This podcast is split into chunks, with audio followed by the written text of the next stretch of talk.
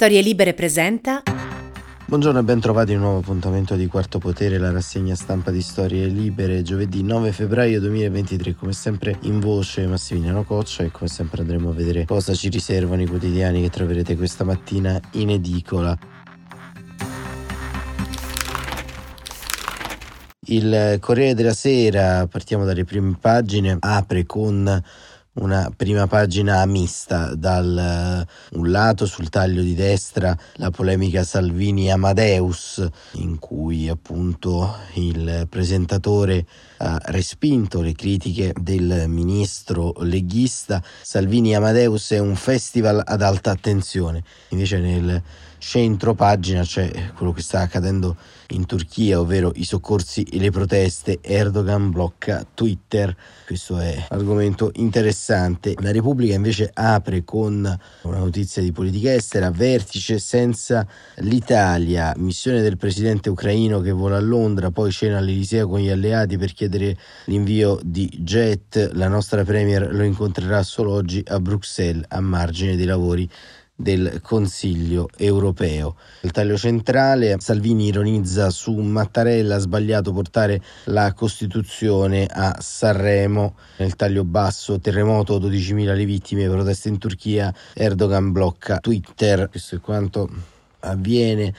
E la Stampa, Zelensky tour in Europa, ora accogliete l'Ucraina. Libero, il P D ha trovato i suoi segretari e spiccano la foto di Paola Egonu, Chiara Ferragni e, e Roberto Benigni. Il Giornale, giù le mani da Sanremo, partigiani da canzonetta, la sinistra usa l'innocuo monologo di Benigni sulla libertà per gridare al regime meloniano. Così a tre giorni dal voto politicizza un festival di tutti. Salvini punge il comico, Mattarella ed Egonu e eh, Amadeus sbotta. Il Fatto Quotidiano invece apre sulla coppia Meloni-Crosetto, rinascimento perfetto, telefonata fra la premier e il principe killer Bin Salman, trattative su energie, mega commessa di quarantotto caccia Eurofighter Leonardo al regime delle stragi in Yemen.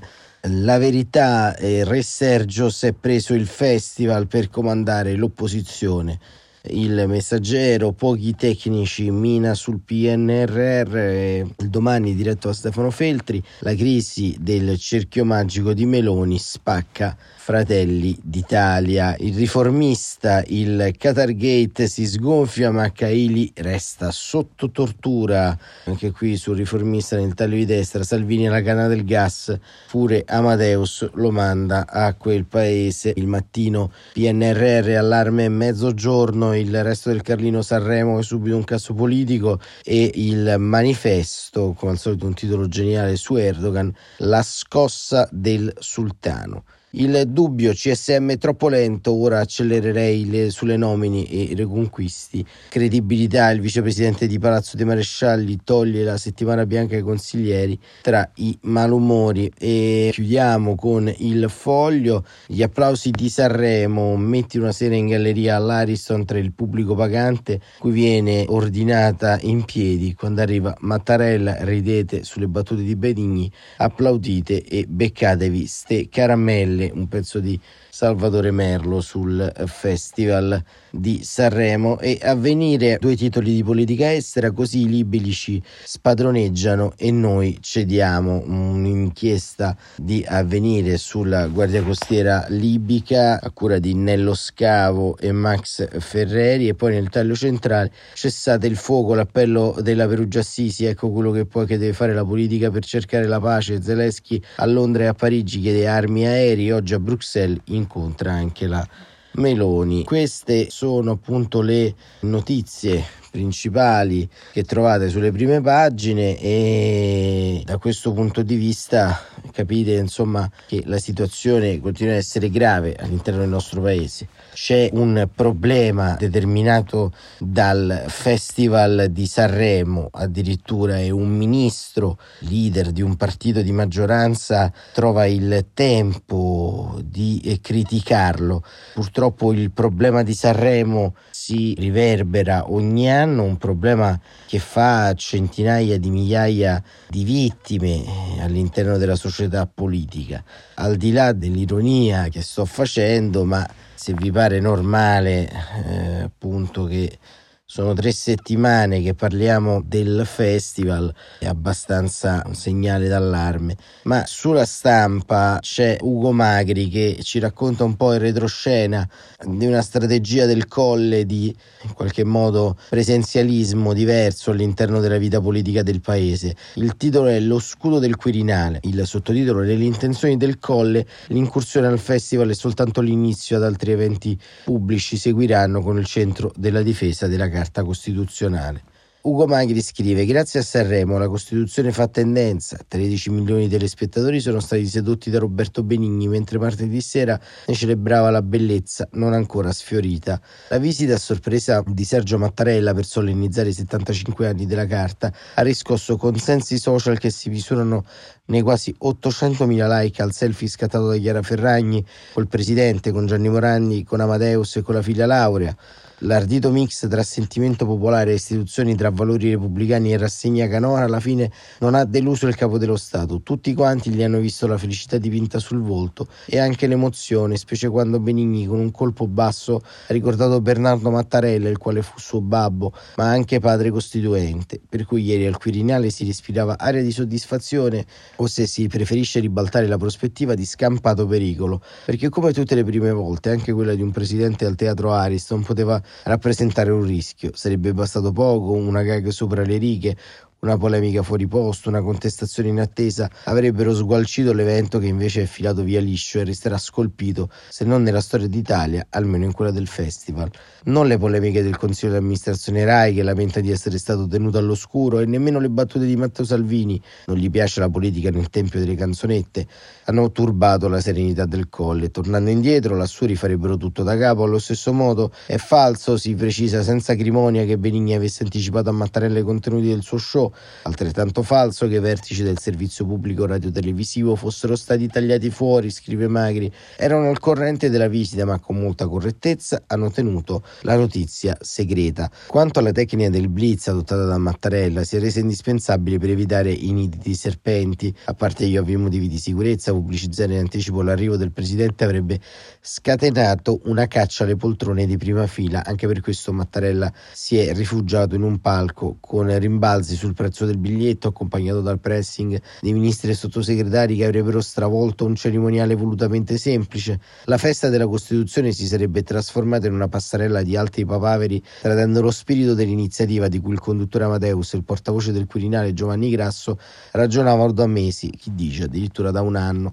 Quanto alle critiche di Salvini, sono cadute nel vuoto come altre uscite del leader leghista in fase di una storta. Nel governo nessuno gli ha dato seguito, idem nella maggioranza parlamentare. Perfino Fino alla pubblicistica di centrodestra, salvo rare eccezioni, ha preso atto che la Costituzione può diventare un bersaglio perché è patrimonio comune, appartiene a tutti senza distinzione di schieramento. Mattarella, che ne predica i valori, fa semplicemente il suo mestiere di garante. Per l'attuale inquilino del Colle la Costituzione del quarantotto ha dimostrato di cavarsela egregiamente, tirandoci fuori dai guai quando l'Italia ha vissuto i suoi momenti più difficili.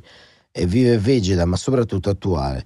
Ecco perché l'incursione a Sanremo sarà solo un inizio. Chi conosce l'agenda del Quirinale avverte, altri eventi pubblici seguiranno con al centro la difesa della Costituzione. In ogni futuro discorso del Presidente non mancherà il richiamo a qualche nuovo articolo. Poi si capisce, dietro la pedagogia civile di Mattarella qualcuno vede un ostacolo ai progetti di Nuova Repubblica, un messaggio subliminale indirizzato tanto al popolo di Sanremo quanto ai palazzi del potere, che suona così: libero il Parlamento, se ci riesce, di migliorare l'impianto. Ma perché cambiare ciò che funziona? E questo retroscena appunto di Magri ci racconta un po' anche il clima all'interno del centrodestra, perché all'interno della maggioranza si respira aria di crisi, non solo per le uscite di Matteo Salvini, ma complessivamente anche per una visione che si ravvede, insomma, di lateralità della presenza italiana all'interno del dibattito pubblico, e un governo che appare in affanno ma soprattutto in deficit di autorevolezza è quello che vede Andrea Bonanni sulla Repubblica, che racconta come l'esecutivo di Giorgia Meloni si stia allontanando dall'Europa. Bonanni scrive: sono passati meno di otto mesi da quando il treno che portava Draghi, Macron e Scholz fece il suo ingresso nella stazione di Kiev per portare all'Ucraina la solidarietà dell'Europa nelle persone dei suoi tre leader più importanti. Solo otto mesi, ma sembra un'altra epoca. Quel treno Giorgia Meloni lo ha perso e non ne ripasserà un altro. Ieri Zelensky ha lasciato l'Ucraina per la seconda volta dallo scoppio della guerra dopo il viaggio a Washington, e volato a Londra per incontrare il premier britannico, poi è andato a Parigi dove lo attendevano Macron e Scholz. L'Italia era assente, un voto che testimonia come l'esito delle elezioni politiche di settembre abbia ridisegnato le gerarchie dell'Europa, relegando il nostro paese in un ruolo di secondo ordine.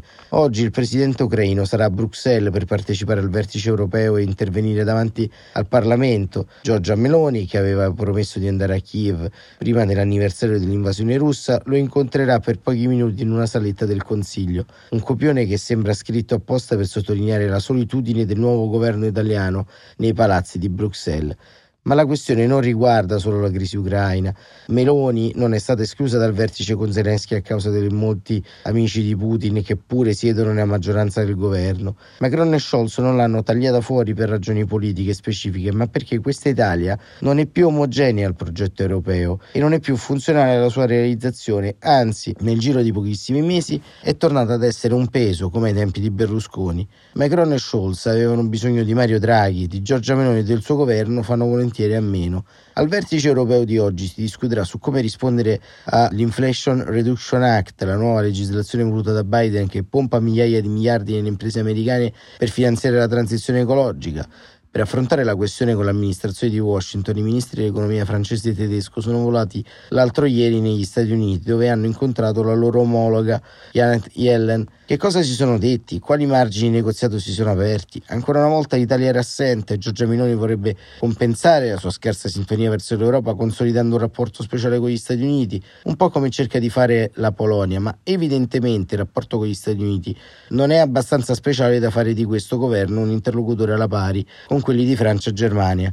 Se un nuovo conflitto commerciale tra le due sponde dell'Atlantico troverà una composizione, questo passerà per Berlino, Parigi e Bruxelles e sarà Roma sarà chiamata a prenderne atto. Del resto, con la destra al governo, l'Italia è tornata a essere fuori asse rispetto ai vettori della politica europea e non riesce a collocarsi su un terreno comune con varie anime dell'Unione Europea, esclusa dalla leadership franco-tedesca, a interessi divergenti sia col gruppo di paesi rigoristi del nord Europa sia con quelli dell'est che hanno debiti pubblici contenuti. Così al vertice di oggi Meloni si troverà a battere la strada in solitaria, non potrà seguire Francia e Germania, scrive Bonanni, che puntano ad un forte rilassamento delle regole sugli aiuti di Stato, avendo la disponibilità di bilancio per finanziare le proprie imprese leader, non potrà allinearsi con i paesi dell'est e del nord, contrari ad allentare le regole della concorrenza, visto che possono contare su economie molto competitive e non sovvenzionate. L'Italia vorrebbe aiutare le proprie imprese, ma con soldi di un nuovo fondo europeo da alimentare con debito comune, idea allettante ma che trova freddi francesi e tedeschi che i soldi li hanno già in proprio, contrari di governi del nord che non vogliono aiuti nel nuovo debito comune,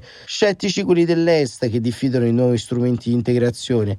La via d'uscita per la Presidente del Consiglio sarà di adeguarsi alle decisioni altrui, ottenendo in cambio maggiore flessibilità sull'utilizzo di fondi europei già stanziati per il P N R R. Potrebbe avere una soluzione vantaggiosa visto che le altre sembrano precluse, ma denota il fatto che ancora una volta il paese non riesce a spendere i molti soldi che l'Europa gli ha dato nei tempi e nei modi concordati.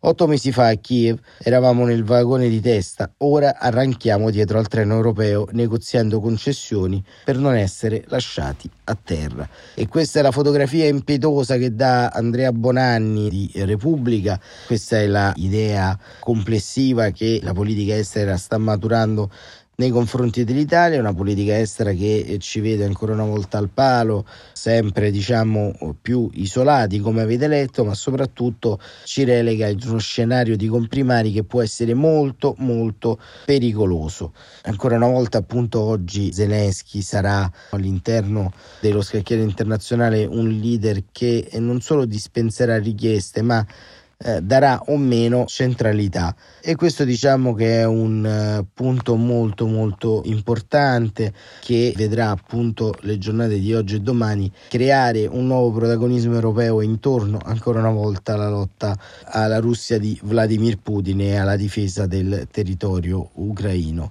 E ehm, ancora una volta vediamo gli effetti, possiamo dire, del sovranismo applicato, un sovranismo che purtroppo è antistorico, perché oggi come oggi non c'è nessuna possibilità di difendere gli interessi nazionali se non in sede europea, con un sano europeismo. Oggi come oggi essere sovranisti significa molte cose, tutte cose che però in Italia ci allontanano ancora una volta dall'obiettivo. La discesa in campo di Mattarella, le polemiche strumentali sul Festival di Sanremo e la lateralità, come abbiamo visto, della presenza italiana nei contesti che contano sono un segnale e un campanello d'allarme molto molto importante, non tanto per eh, le prossime elezioni regionali, eh, la tenuta democratica del paese, ma eh, per la sua sopravvivenza. Vedremo se Giorgia Meloni nelle prossime settimane riuscirà a cambiare la rotta che sta vedendo nell'arco di questi primi mesi di governo una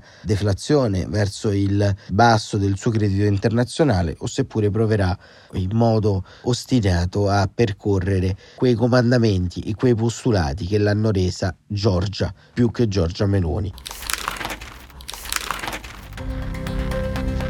Grazie ancora, ci sentiamo domani mattina come sempre alle sette e quarantacinque.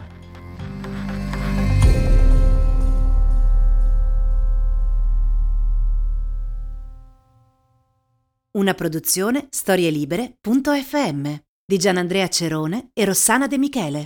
Coordinamento editoriale Guido Guenci.